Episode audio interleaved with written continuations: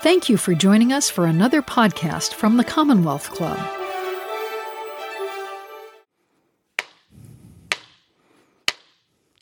Greetings and welcome to today's meeting of the Commonwealth Club of California. I'm Robert Kilpatrick, co-chair of the club's Health and Medicine Member-Led Forum and chair of this program. Lee Holden is an instructor in Qigong, meditation, and Tai Chi in collaboration with Grand Master Mantak Chia, a Qigong expert. He has worked to bring the ancient Taoist teachings to Western culture. His work has popularized Qigong through books, classes, workshops, video courses, online programs, and American public television programs. And Lee has taught over ten thousand students and now reaches a large audience through his online platform. And in fact, he taught me. Thank you, Lee. Lee conducts training and certification programs in traditional and medical Qigong and continues to study with Qigong masters in Thailand, Indonesia, Moscow, Japan, and China. Today, Lee will show us how to have more energy and less stress in our lives. Lee. Oh, thank you. Thanks, Robbie. Appreciate it. How's everybody? Good. That was a nice intro. Sometimes you get to learn about yourself through the introductions that people give you. I was like, oh, that's right. I was there.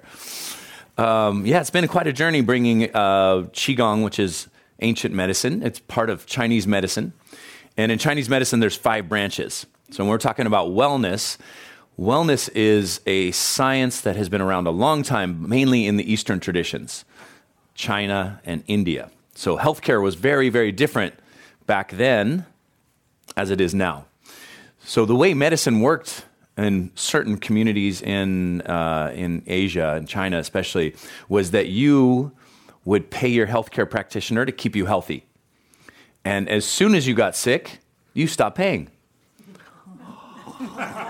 Oh my God. Hello, what a great idea. Now what is everybody motivated to do? Keep you healthy. So it's true healthcare, it's true wellness practice, rather than what we have now, which is sick care. Right? We wait until we get sick before we go see a doctor. Uh, we wait until we get sick, until we start taking care of our health, often is the case. I mean, we are, if we're self-motivated, we will take care of our health. We'll exercise, we'll eat healthy, we'll take care of our, ourselves, we'll prevent problems. But for the most part, our medical system, insurance, hospitals, doctors, we wait till we're sick, and then we go tend to our sickness. Now, in Chinese medicine, they say this is like waiting till you're dying of thirst before you start thinking about digging a well.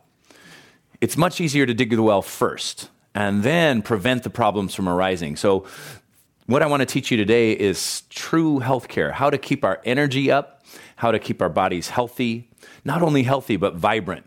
So we're thriving instead of just getting by. So we might not be sick, but we not we might not be thriving. So how do we energize ourselves so that we're thriving in life, that we're enjoying life, that we feel connected to life and each other? And this all comes with the concept of energy, which in Chinese medicine was called qi. As Robbie said, qigong. Now, the hardest part about this practice is how to say it. So you've just got a lesson on how to say it. It's spelled Q I G O N G. And I was teaching Um, Uh, a workshop. It was at Esalen, and this student of mine, he brought his parents, and they are M Ds from Tennessee. And I think it was day two, where we were out in the grass looking over the ocean. Whales are spouting, butterflies flying by, doing Qigong. Everybody's nice and relaxed. And the mom, all of a sudden, she said, now hold up, hold up. You keep saying she's gone. Where's she gone to? Instead of Qigong. She's gone. She, she kept hearing it through the southern drawl. So Qigong is energy work. So Qi, energy.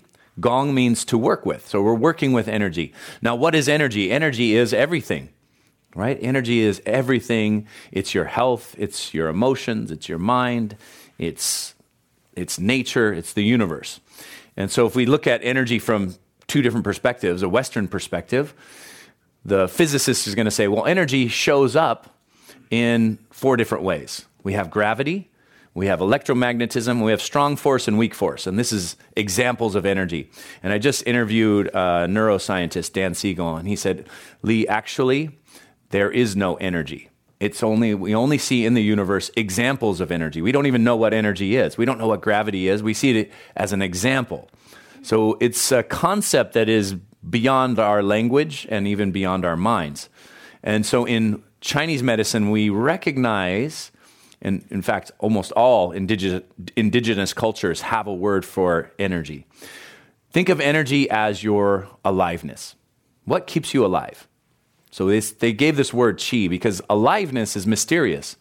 We still don't know how the heartbeat started, why it started, how it continues to beat, right? So if we look at it in terms of energy and how energy should work, energy should transform. Like if you took a match and you lit it, the match transforms into heat and then it burns out. You can't light that same match again. Well, your heartbeat is mysterious because it's like a match that learned how to light itself. And then when it burns down, it grows back and lights itself again. So we're just like, how does this work? That's why we call it a mysterious energy. Your heartbeat is mysterious. Your mind and your consciousness is mysterious. In fact, if we look at any one aspect of your body, it becomes, again, mysterious. So we know a lot in Western medicine, in Western science, but at some point, we run into the unknown. We run into the mysterious, both within ourselves and in the universe all around us. Right? We look into space, we can see space and light coming from far, far away, but at some point we run into the mysterious. What happened before the Big Bang? What's the fir- what's on the other side of the edge of the universe? All of a sudden it blows our minds. So Qi was this uh, concept that, that allowed for spaciousness, for this mysterious to be part of ourselves and to then be utilized and experienced, meaning that we can experience Qi, but we might not be able to explain it fully. And the experience of life is what's really important. The experience of health and vitality, the experience of wellness, the experience of connection and our humanity, and and to be in what in Qigong they say, be in awe of the universe and of yourself. When we start feeling our own mysterious energy, we start to recognize that we're quite miraculous. Because scientifically, it took the universe about fourteen billion years to make you. fourteen billion years, right? Big Bang, all the atoms and molecules moving around, planets forming, stars, and then all of a sudden here you are. And the universe is like, my miracle. And you look in the mirror, but I don't like my hair. I'm too overweight, I'm this. So we, we need to start to feel our connection to this mysterious energy so that we feel more alive, more connected to a greater energy than, than uh, just within ourselves or than culture tells us about. Now, what I want to show you today, I want to give you an experience and allow you to feel this powerful energy that we have within us. Um, we've all felt that way. We've all felt moments where we felt elevated, connected, in love, watching a sunset, being with somebody special, those moments of elevated energy. And really what that does to your health is something great. Because as you develop and cultivate more elevation, your body starts to organize itself in healthy, vibrant ways. And so we want to do that more and more often. So when you do your Qigong practice, you'll see the energy starts to become activated and elevated. And then we start to feel deeper and deeper levels of connection. So Qigong practice is more than just a fitness practice. It's about health, but it's also about happiness. How do we become, how do we increase the energy of our mood to feel deeper levels of joy, uh, peace, happiness? It's about emotional balance, and it's also about mental well-being, because we know mind and emotions are the key factor to physical health.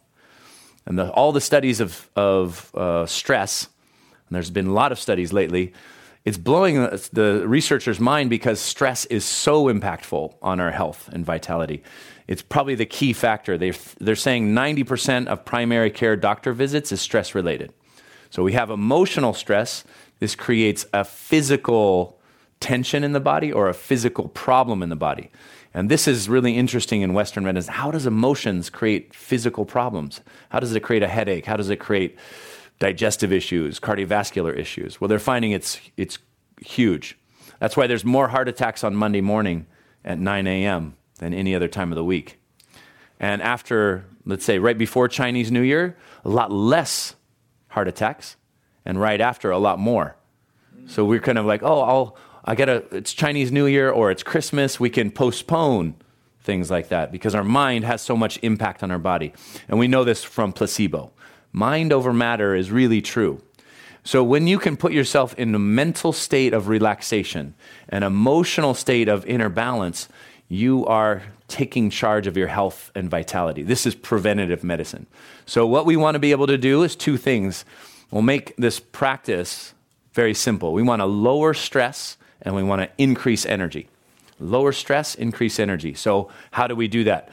We have to desensitize our stress and our stress triggers, and we have to find replenishing strategies to charge up our inner batteries.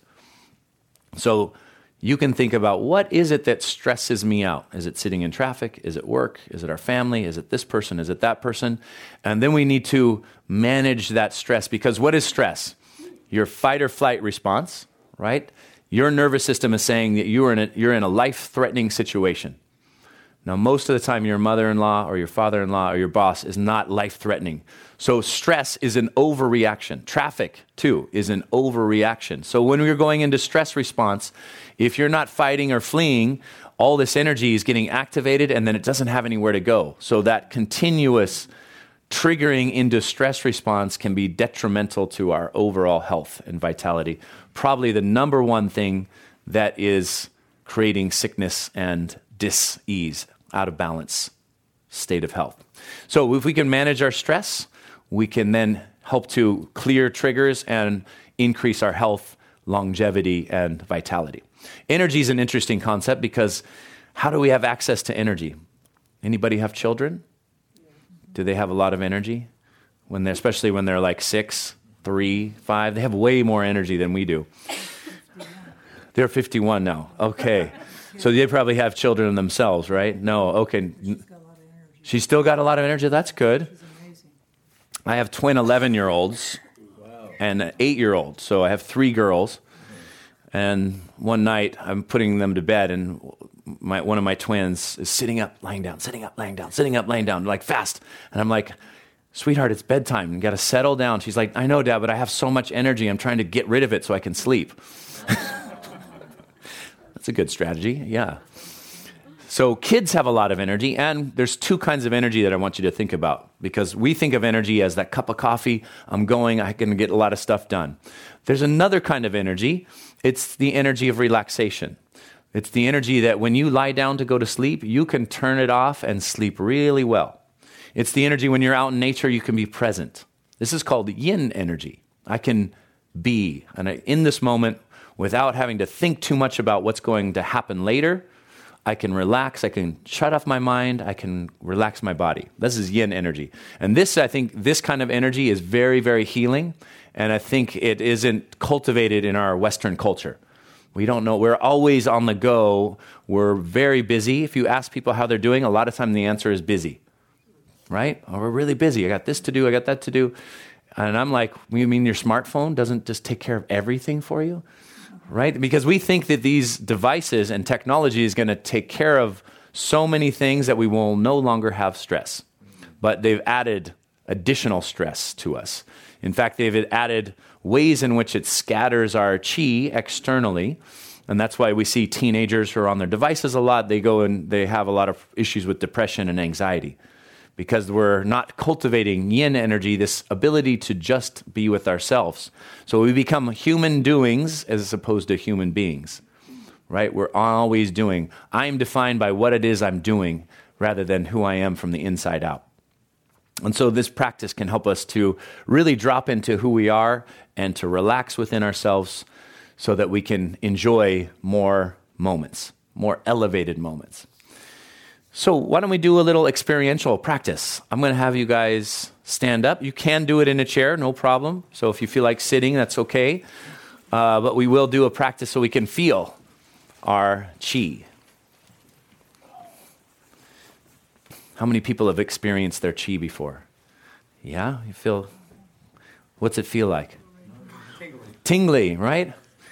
This is uh, a common sensation of chi is tingling. Now, what is this tingling energy? So some people say it's blood flow. But your blood is always flowing and you're not always tingling. Some people say it's nerve current. So your nerves are always, you know, firing, but we're not always having this tingle. So we say qi, when qi moves, blood follows. So it qi is before everything else. If you think of qi as the, as the house, let's say, wh- where would qi be in the house? It's the wires. So we have all these appliances and lights, but without the wires in the walls, nothing works. So if the wires get frayed, power lines go down, the appliances stop working. So in Chinese medicine, they want to wire up the body fully so that everything's in communication. When power goes down, then we're going to see a health problem. So in Chinese medicine, qi is primary and physical manifestations are secondary. So first, energy gets stagnant, blocked, deficient, and then we manifest a physical problem.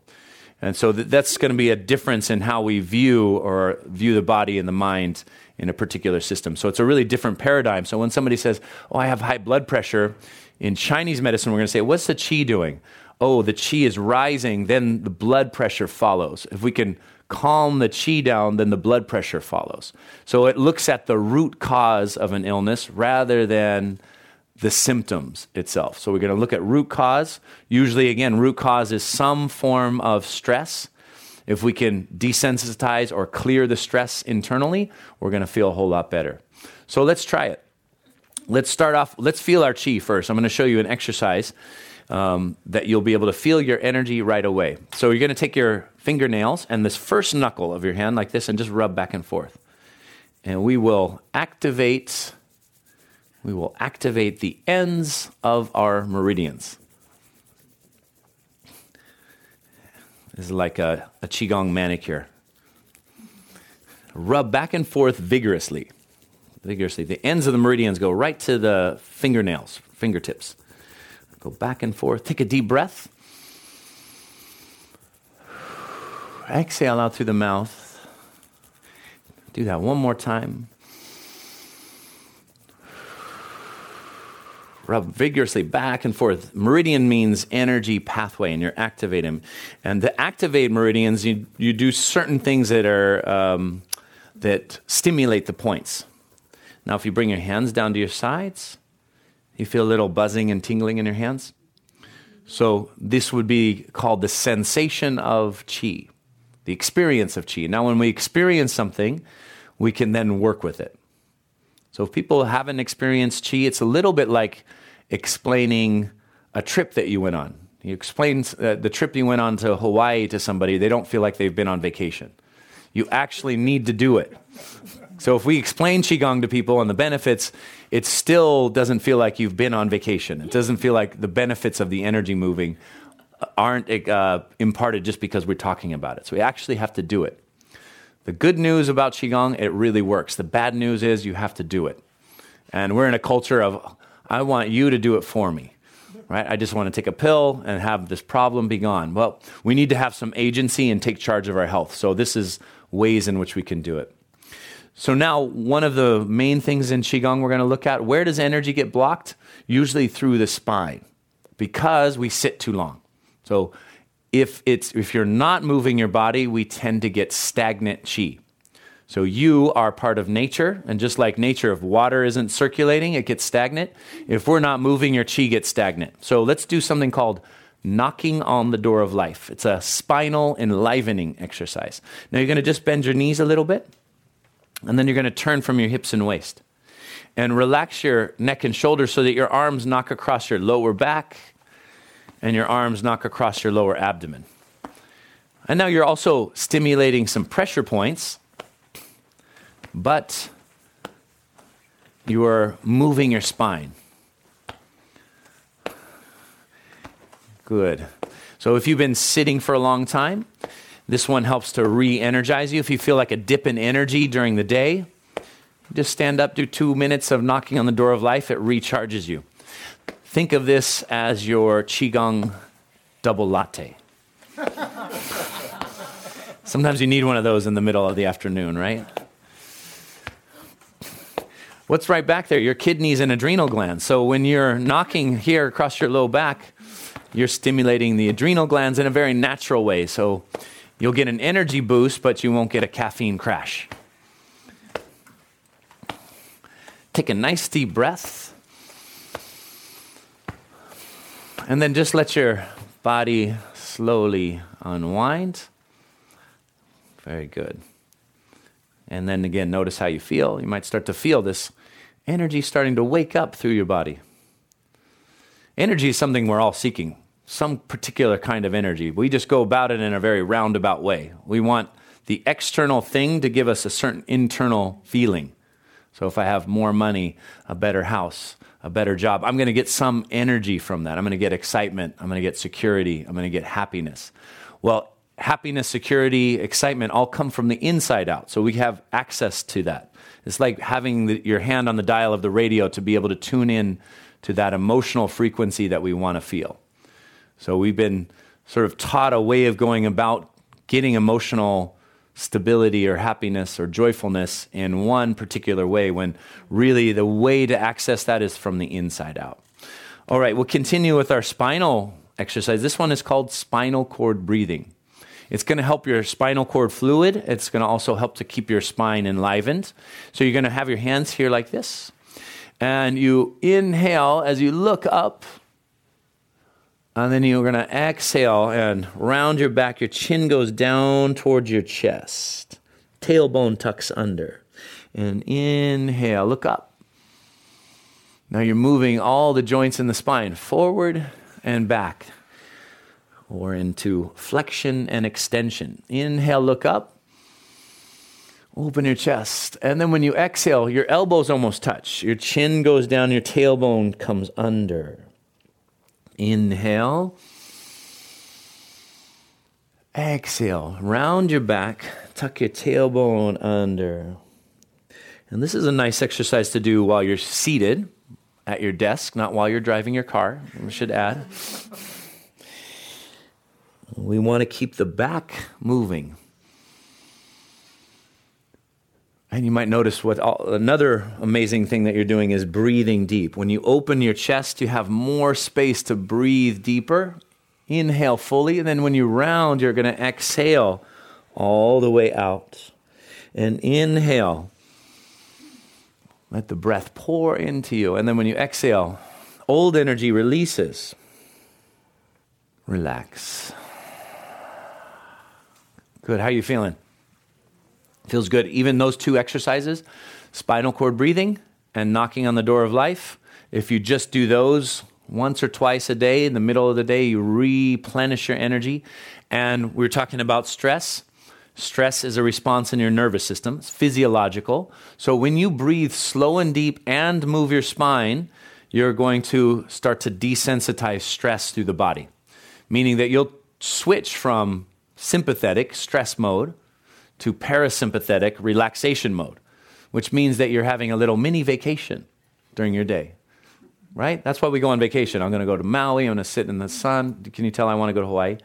We're going to Maui, sit in the sun, palm trees, weather's really nice. And, ah, and you go into parasympathetic response. Now I can relax. But we need that every day. We need to clear the stress of go, go, go. We need to drop into the moment, feel relaxed within ourselves. And then in parasympathetic, what happens? Your body self-regulates. You, your body has amazing healing power, but only when you're in parasympathetic. Because sympathetic, you're in danger. You're in fight or flight, so your body's not going to self-regulate and take energy to balance internally when we feel like we're going to be eaten by a grizzly bear. Does that make sense? So we're in survival mode. We're going to be on alert. So primary in your nervous system is safety. Secondary is inner health and happiness. So if we can calm stress, we can then cultivate deeper levels of vitality, and we can cultivate happiness. When we're constantly in stress, it's hard to feel happiness or elevated emotions because we're too concerned with this survival mechanism. It's too triggered. So it's a very um, simple response that happens, but it's over-exaggerated because it is a primary uh, part of our nervous system. One way to clear stress, and it's very simple, is to change your breathing. So when we talk about chi, chi means your aliveness. So what do you need to do to stay alive? We need food, and we need breath, We need water. We need nature. We need each other. So your quickest source of chi is going to be breath. Your quickest source of chi. Because you can go, how long can you go without food? At least, at least a couple hours, huh? At least. So we can go days, weeks without food. How long can you go without breath? Maybe a minute, two minutes, three minutes. So it's very closely related to your chi. There's so many books about diet, but aliveness and health and vibrancy is very much related to your breathing. So let's learn how to breathe. Have you guys been breathing today? You've been breathing your whole life, huh? I can tell. So breath, let's learn how to breathe even better so that we have more energy and less stress. Because when you're stressed, how are you going to breathe? You're going to breathe faster and through your mouth. This way, which sends a message to your nervous system, fight or flight. So when you're relaxed, when you're on vacation, when we all go to Maui this afternoon, we're going to breathe like this. Through the nose slowly and out through the nose slowly. So this is called wave breathing. You're going to put one hand on your belly and one hand on your chest. And now breathe down here first. So when you inhale, your abdomen should expand. Then it goes to your ribs. Then up to your chest. Then exhale, chest, ribs, back to your belly. Now that's a full deep breath. Try it again. Inhale, belly, that's from the bottom to the top. And then from the top, exhale all the way out to the bottom. Now breathe. Inhale slowly. A little bit more, all the way up to the chest, longer. Exhale slowly. Now what you're doing, you're stretching all the mechanics of your breathing muscles, ribs, diaphragm, and chest. Do it for thirty seconds to one minute, and you'll get that switch into relaxation. Do it one or two more times. Inhale all the way up to the chest. Exhale all the way out. And we usually don't breathe into our bellies. So accessing the belly first is really important. There's nothing wrong with breathing into the chest as long as you're diaphragmatically breathing into your abdomen too. One more. See if you can do it a little longer. All right, good. Do you feel that calmness just settling into your nervous system? You have just done something very good for your health, vitality, energy, and mindset. Because your emotions are reflected in your breathing. Do you ever notice that? How does somebody breathe when they're sad? What do they do? They don't want to exhale. So they, they hold like this, and then they have to exhale, so and they cry, right? Crying is actually a breathing exercise that lets go of tension or trauma and lets go of the past. So your exhale is related to your past. So when you can exhale fully, we can let go of the past, which is good because we often carry the past around as a very heavy energy. So we want to let that go so that we become liberated from our past. Not that we forget about it. We distill it. In a sense, the goal is to take our past energy, turn it into wisdom, not hold all our trauma. So exhaling fully can really help us to let go step by step and so that we can be more present in the moment. Your inhale is related to your future. So inspiration, to breathe in the spirit. So elevated spirit comes from inhaling. So when we have a positive outlook on the future, we will inhale deeper.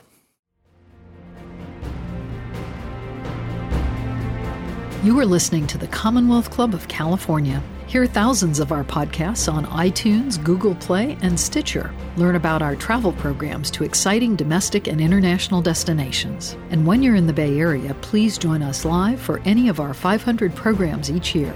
You can find us online at commonwealth club dot org. Now back to our program.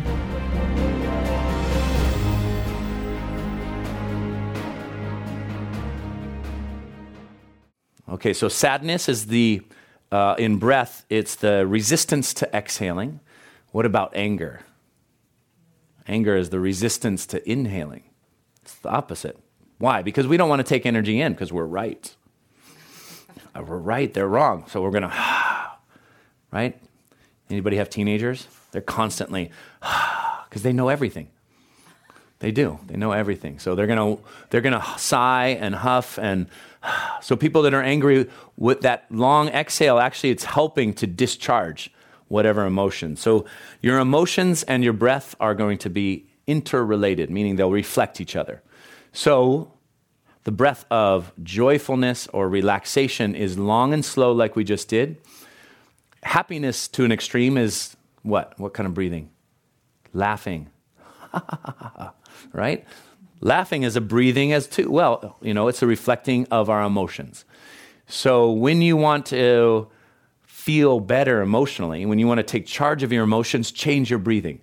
So if you're stressed out, anxious, feeling depressed, if you switch your breath, all of a sudden emotions start to follow because they're connected. So skillful work of energy can come from breathing practice. All right? So breath, deep, slow breathing is going to affect every system in your body. So wave breathing is really good. Now, let's bring your arms around like this. This is called holding up the sky. It's a breathing exercise, and it's a bit of a flowing movement. Your arms are round, and you're going to inhale. That same breathing that we just did, push your hands up towards the ceiling, and then exhale. As you come down, exhale, and inhale. Hands float up, palms up towards the sky. And then when you exhale, hands float down, palms are face up in front of your abdomen. Very good. Now you notice that the breath goes belly, ribs, chest, little pause, exhale, chest, ribs, back to belly, little pause. A little pause at the bottom of the exhale. A little pause at the top of the inhale. And then just try to make your breath smooth. Let your breath flow. Now here's one of the secrets to Qigong practice. You slow your body down and you slow your mind down. So the mind starts to reflect the body. So it becomes a moving meditation. Meditation meaning that you are able to be mindful and more in the present moment. So it helps to get out of out of our internal dialogue, or it helps to get out of mental stress or worries. Now, bring more mindfulness into this movement by just f- feeling the breath coming in through the nose and out of the nose. Feel your feet on the ground. And notice the air moving through your fingers. Now your mind becomes present. Your energy and your breath are circulating. Inhale. Now, leave your left hand up. I'm going to do your mirror image. So leave your left hand up, your right hand down, and stretch to one side. Press the palms away from each other. And then take a deep breath and feel the ribs stretch. And then do the other side. So you bend your knees, press left hand down, right hand comes up. Inhale into your ribs. Exhale. I'm going to get a good stretch for the ribs, the spine, the sides of the body. Exhale, relax. And then when you come down, let's put the hands back here and do one of the wave breaths again. See if there's a little bit more space to breathe into. Into your ribs, all the way to your chest. The breath becomes a little smoother. Try one more time. Slow, deep breath in.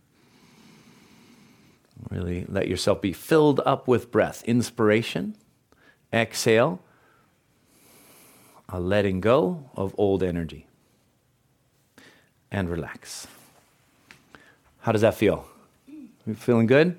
Good. So three exercises, a quick, a quick uh, way to recap if you wanted a short routine at home.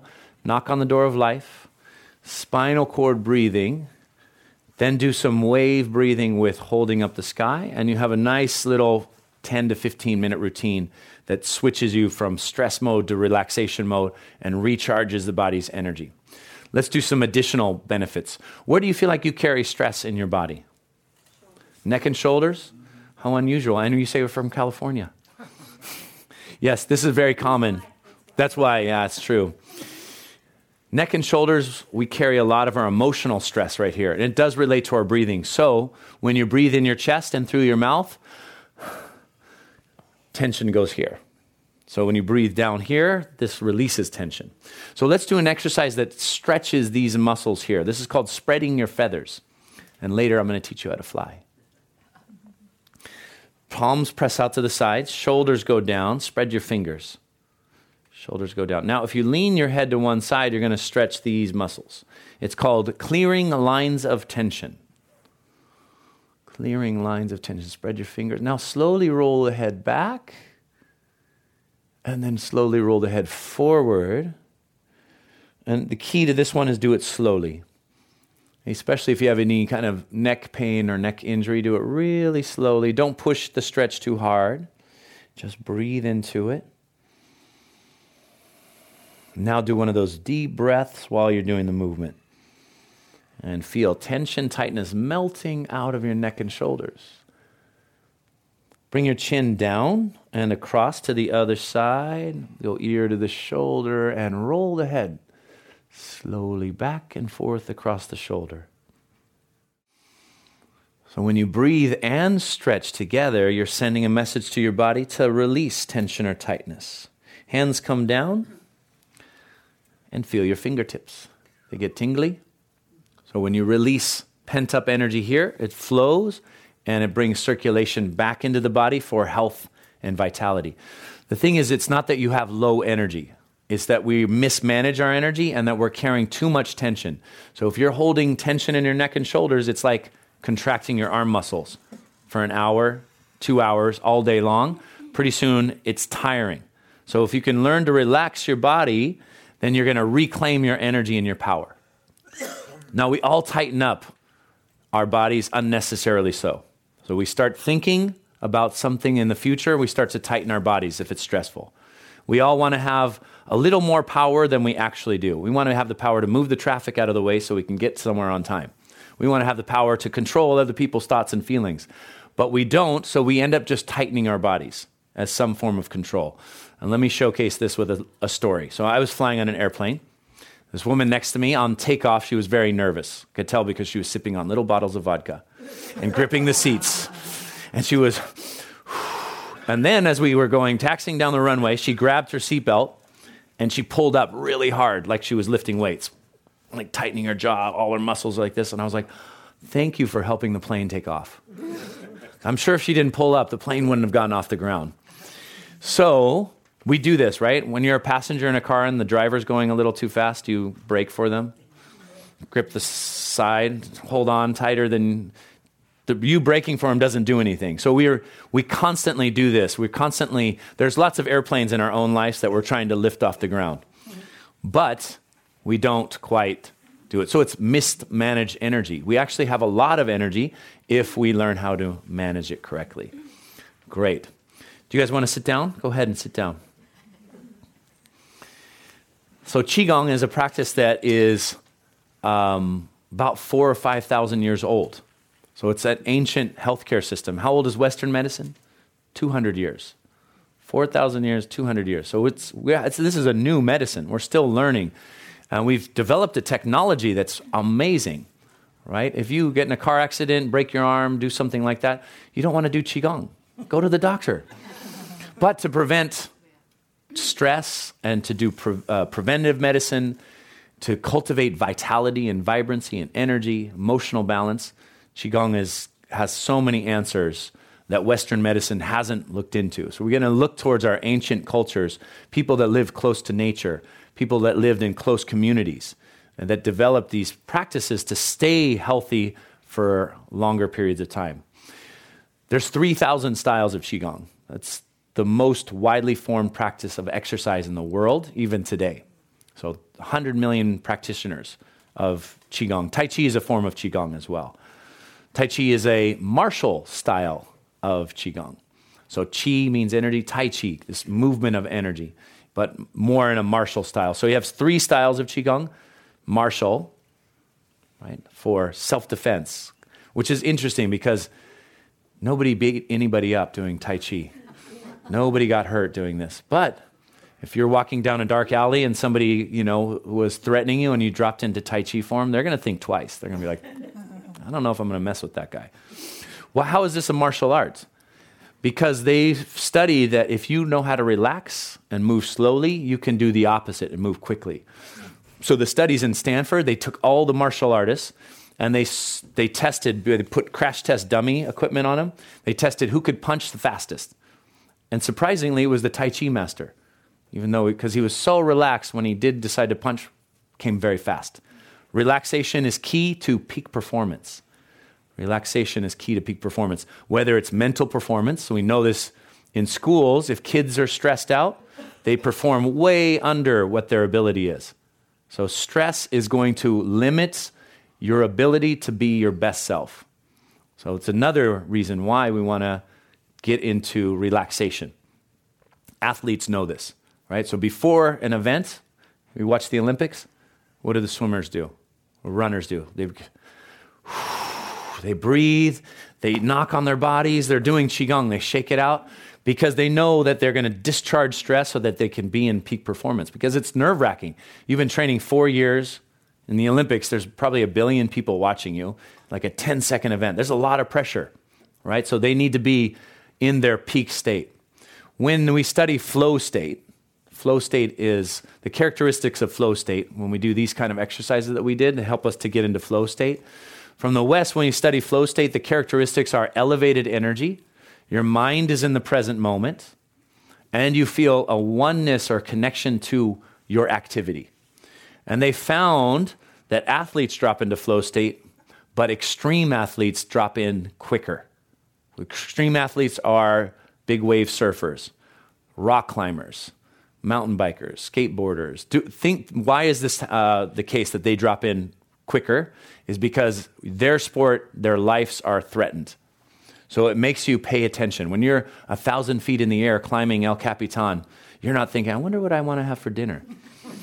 You're like there, right? So that is a characteristic. You don't have to go out and climb El Capitan or surf a fifty-foot wave. You can drop into flow state by doing something a little bit different. You can go the other way. You can go into slow movements instead of extreme mov- in, instead of extreme movements. So this is the safe way to drop into flow state uh, is by slowing your body down and breathing deeper.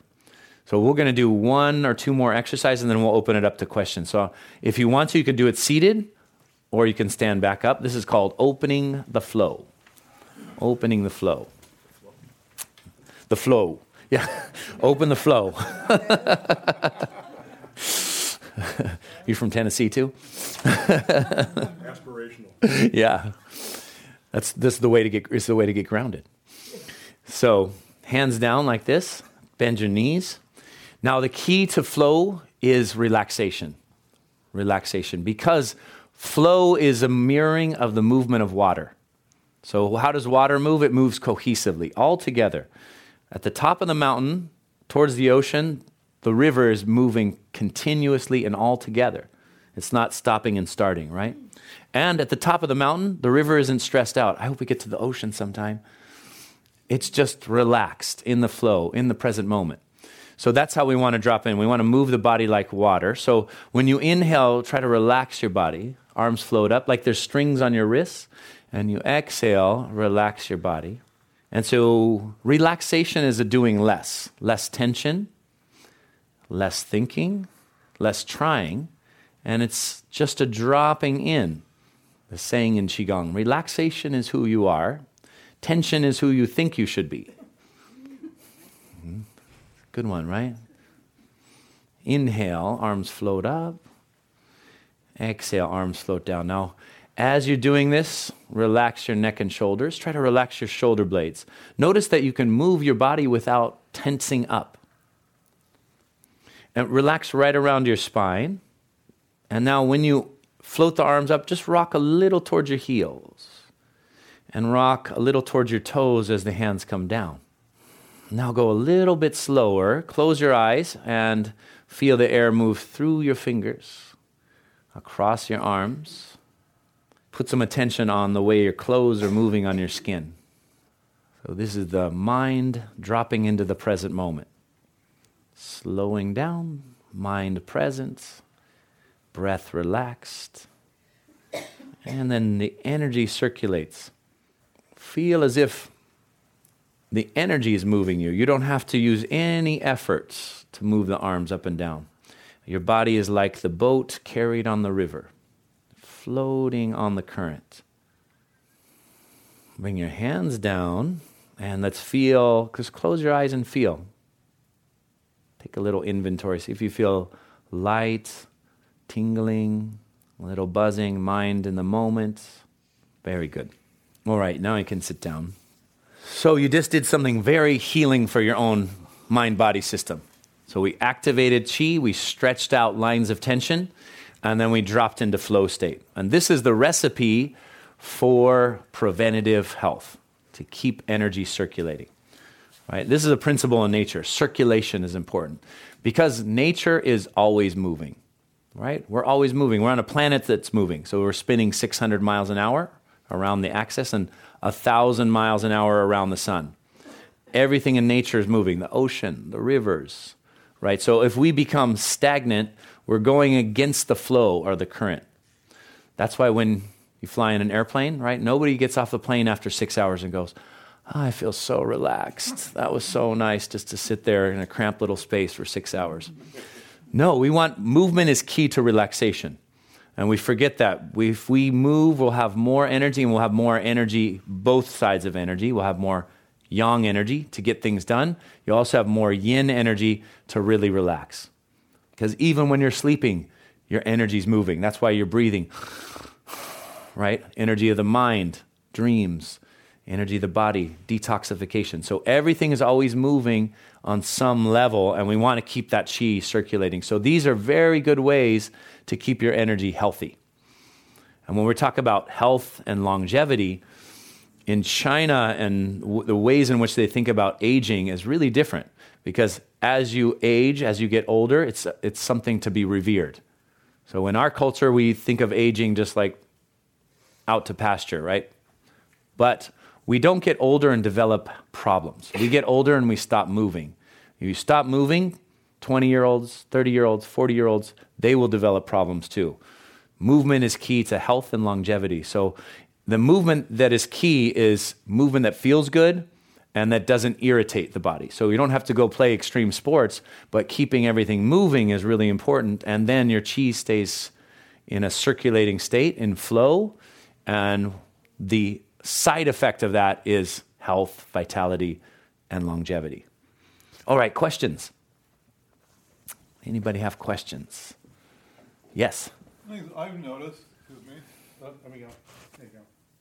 One of the things I, when I stand up, oh, sure. One of the things I've noticed is that, you know, when I go hiking, I always feel more energized afterwards, and I could never, like, understand why. Right. And it's, yes, wondering if... The good observation, right? And and you're out in nature. Yeah. So your energy, our energy, and nature's energy is synergistic.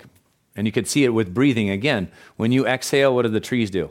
They inhale that carbon dioxide. They take it in. When they do, they give back oxygen. We have a really perfect system where our negative is nature's positive. Nature's negative is our positive. So we have this synergistic. So when we go out in nature, it's, again, healing.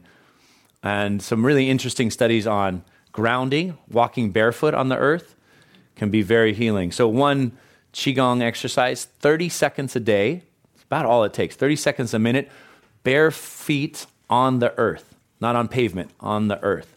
And it discharges um, oxidation and brings in negative ions. And if you want more research, there's some good scientific research on that. But it only takes about thirty seconds, and you get a really good healing effect. And then forest bathing in out of Japan, they're doing, people are basically just going to the forest and having healing results, especially if you go do what we just did, some of those exercises in the forest, breathing deep, you get a, a really strong healing response. There's some really interesting research on these ancient practices. Yeah. Other questions? So, so Lee, I've got yeah. one. What's the difference between Qigong and Tai Chi? Okay. Well, we've talked about it a little bit. So in Tai Chi, this what we, we did here was called Tai Chi opening, moving the arms up and down. But it's done with feet together, and then you do a form. So Tai Chi is done in a form where each movement is going to flow into the next. One movement into the next. Also, each movement in Tai Chi has martial application. And I learned that the hard way. Because I asked my Tai Chi teacher, I was like, what does this move do? Because it just seems like it just seemed like a random move. So he put his hands on my shoulders, and he was just a little little guy, and we're in the park in uh, Beijing, and he put his hands on my shoulders, and he just went boof, and all of a sudden I was way over there by the tree. I was like, oh, it felt like a big wave took me and threw me over there. That's why Tai Chi is movement like water. But if you've ever wrestled a wave, usually the wave wins. And so Tai Chi is a martial style. We call it internal martial arts. It's movements that help to cultivate water-like power.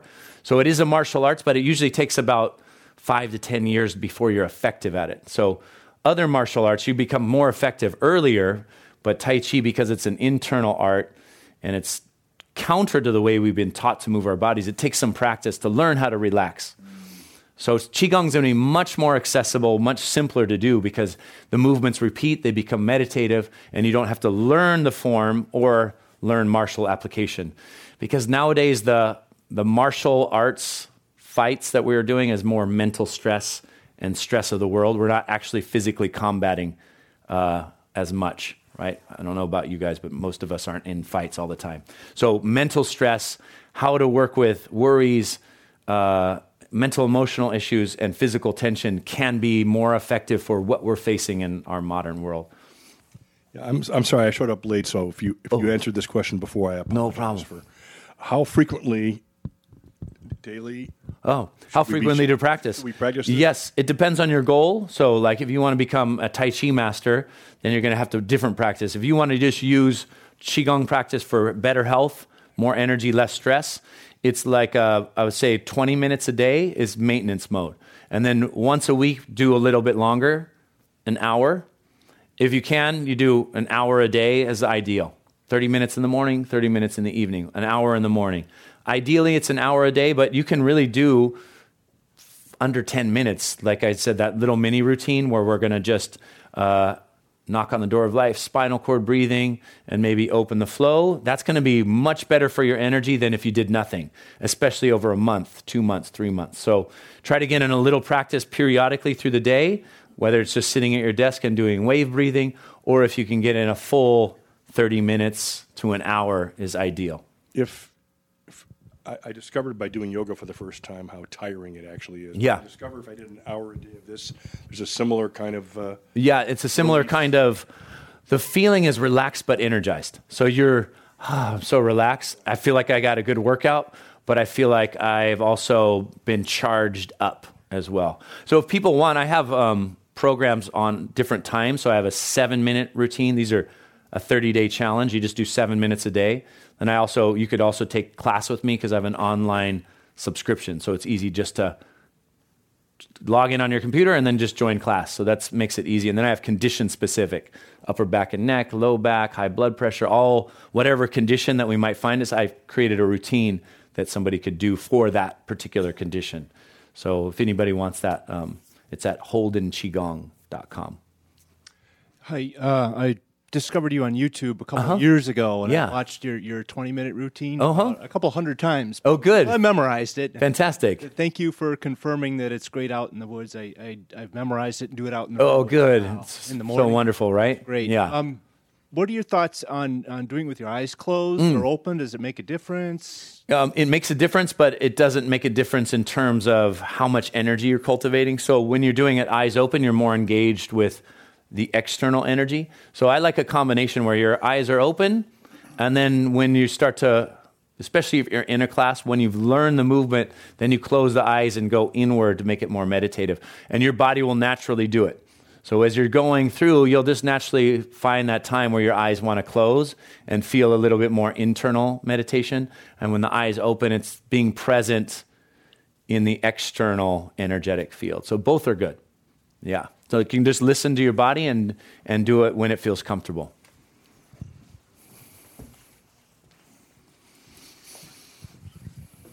Oh, yes. I just wanted to know, if I take um, online classes, yeah. how do I know if I'm doing it right or wrong? Oh, oh, that's a good question. I see right through the T V, and then I energetically correct you. It's a special Qigong talent that I've developed. You know, right and wrong is really interesting because um, it's flow isn't really about right and wrong. I mean, it definitely helps. Let's think about the river, for example. The way the river meanders down the mountain isn't going to be right or wrong. It's just going to find its natural course. So through relaxation, if you can continue to relax, what is right for your body will manifest. So the goal of the practice isn't to be necessarily right or wrong. It's about being more and more relaxed, and so that energy can circulate. Now, there are Qigong styles that say, need to put your arms like that. Oh, not like that. Let's, it needs to be like that, not like that, like this. So this would be like the structure, the banks of the river. We call this the earth. It's the banks of the river. So then we want to like, oh, here's my body, and I want to go like this, and I want to go like that, and I want to go like this. This is the right posture. No, here, here, here. Right, so now we create the banks of the river. Then you pour the water into it, and then it just becomes flowing. So during class, what I'll do is I'll continue to verbally instruct the right structure, but then really what I do in my particular teaching is to really encourage you to relax into your own flow, and that's where all the benefits come from. So, yeah. So then basically a short answer, don't worry about it. Just continue to practice. Your body finds the right structure. So if you're in a situation where you've got really depleted chi, like let's say post-surgery or illness, are yeah. there exercises that you can do to increase? Yes, absolutely. And that's a good point because we get depleted through life. So what's going to deplete our energy? Major stress, illness, uh, working too hard, and being too sedentary. So, and sometimes we do all of that. And one can lead to the other. So all of a sudden, in an energy scale, or if your energy tank is from zero to ten, we find ourselves at one, right? One is going to be really like fatigue, depression, uh, lack of interest in life, and so, trauma. Trauma is very depleting, right? So now what we want to do is like we did, breathing, the breathing practice, the wave breathing, four times a day, four times a day for about three to five minutes. And the reason that the four times a day is because breath is a pattern. Most of the time, you don't have to think about breathing, right? Thank goodness, because we got other things to do, right? So you plant seeds in your breathing pattern. So four times a day, you go into wave breathing. Then when you're not thinking about it, pretty soon you're just breathing that way naturally, and that is going to recharge your energy. And if you can, then you do some movements too. So do the stress clearing, which is spinal cord breathing, and knocking on the door of life is excellent. Um, and then there's other ways in which we can replenish our energy. I have a, a program called More Energy and Vitality, too, which is really good. Lee, I want to uh, take home what I've learned today, and uh, one way I'm going to perhaps do it uh, more accurately is if you will do it very quickly, and I'm going to video. Oh, you are? So I'm going to. Okay. Well, only if you say action. Oh, I'll just come over to your house. Oh, just bring me home with you. Yeah. Okay, what we did today? Okay, knocking on the door of life, spinal cord breathing. Oh. Okay, so we did we did this, right? And we did knocking on the door of life, right? We did spinal cord breathing, inhale, exhale. We did spreading the feathers. Oh, sorry. We did Buddha holds up the earth, this one. Then we did this one. That's called uh, spreading the feathers as well. Then we did uh, palm press out to the side, a continuation of spreading the feathers. We go ear to the shoulder. Good. Then we did open the flow. And that's a nice one to end with. Open the flow. A little rocking, and this one is all about relaxing. The saying in Qigong, do less, accomplish more. So if you're doing less, you're dropping into a natural state. You know, the interesting thing is most things in life you don't have to do. That's nice. You don't have to beat your heart. Some the chi is beating your heart. You don't have to digest your breakfast. Something else is doing it. So your voluntary actions can be focused on something else. So if most things in life you don't have to do, that means we can let go and be in a flow with some larger energy source.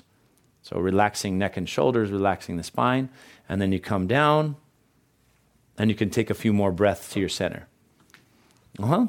You're welcome. Any final questions? I just wanted to ask you if there are leg movements in this these routines. Yeah, leg movements. You, you want to kick your legs, huh? Yeah. So there are leg movements for sure. Like, you know, exercises for the hips and knees and ankles and okay, kicks yeah. and things like that. Yeah. But they're like uh, a little bit more advanced. So during my classes, you know, as people come, we'll start to integrate. So my classes that are online, I, tr- I think of them as like uh, cross-training. Each class is a different body part. Sometimes we do it for a season. Sometimes we do it for a particular topic. And so I try to cross-train. Whereas, let's say, a routine, like a D V D, is like a good recipe. Like, oh, Qigong for more energy. And you can repeat it. But classes, then we want to cross-train different parts of our bodies or different meridians. So yeah. And add. So we, then we would add to, like we'd take this kind of routine that we just did, we'd add to it, or we'd create a really different routine so that you get different parts of your energy system exercised. Okay. Yeah. Thank you. Thank you. Speaking of classes, yeah. my recollection is you give drop-in classes in Santa Cruz, and for those of us who yeah. occasionally come to Santa Cruz, yes, could you tell you've us been to more class, about right? Them? Yeah, I'm not to your class in Santa Cruz. I studied with you elsewhere. Elsewhere, okay, yes, um, I do. I've, I teach, still teach three classes a week in Santa Cruz, um, and then in August, actually in a few weeks, I'm doing a week-long class, followed by another week-long class. So two weeks of training. They're called immersion. So one is on a particular style of Qigong, five element, and the next week, three treasures. So if you want to come for a Qi vacation, Santa Cruz, like Robbie did, we go to the beach every morning. We do Qigong with the dolphins. I text them before we come. I'm like, you guys were coming. Then the dolphins show up, and we do Qigong all together because they have really good energy. Um, so we have immersions uh, that I do at Santa Cruz, or I also do, like on once a month, I do a, one, a three-hour intensive. So on Sunday, for example, in Santa Cruz, I'll do a three-hour. This one is on longevity, Qigong for longevity. And the ones, those three-hour ones, I do them live in Santa Cruz, or you can join by just um, doing it on your computer. So we fil- we live stream it. So Qigong for longevity on Sunday, if you guys want to come. Never here. San Francisco, I do come up occasionally for like a workshop. So usually somebody will host me, like, hey, can you come up? I got a group. And then we do it like that. So you live locally. I live in Santa Cruz. Mm-hmm. Yeah. Happy to come up to San Francisco, though, anytime. I love it up here. Yeah. Robbie, thanks so much. Thank you guys for having me. Wonderful energy. Yeah. Thank you.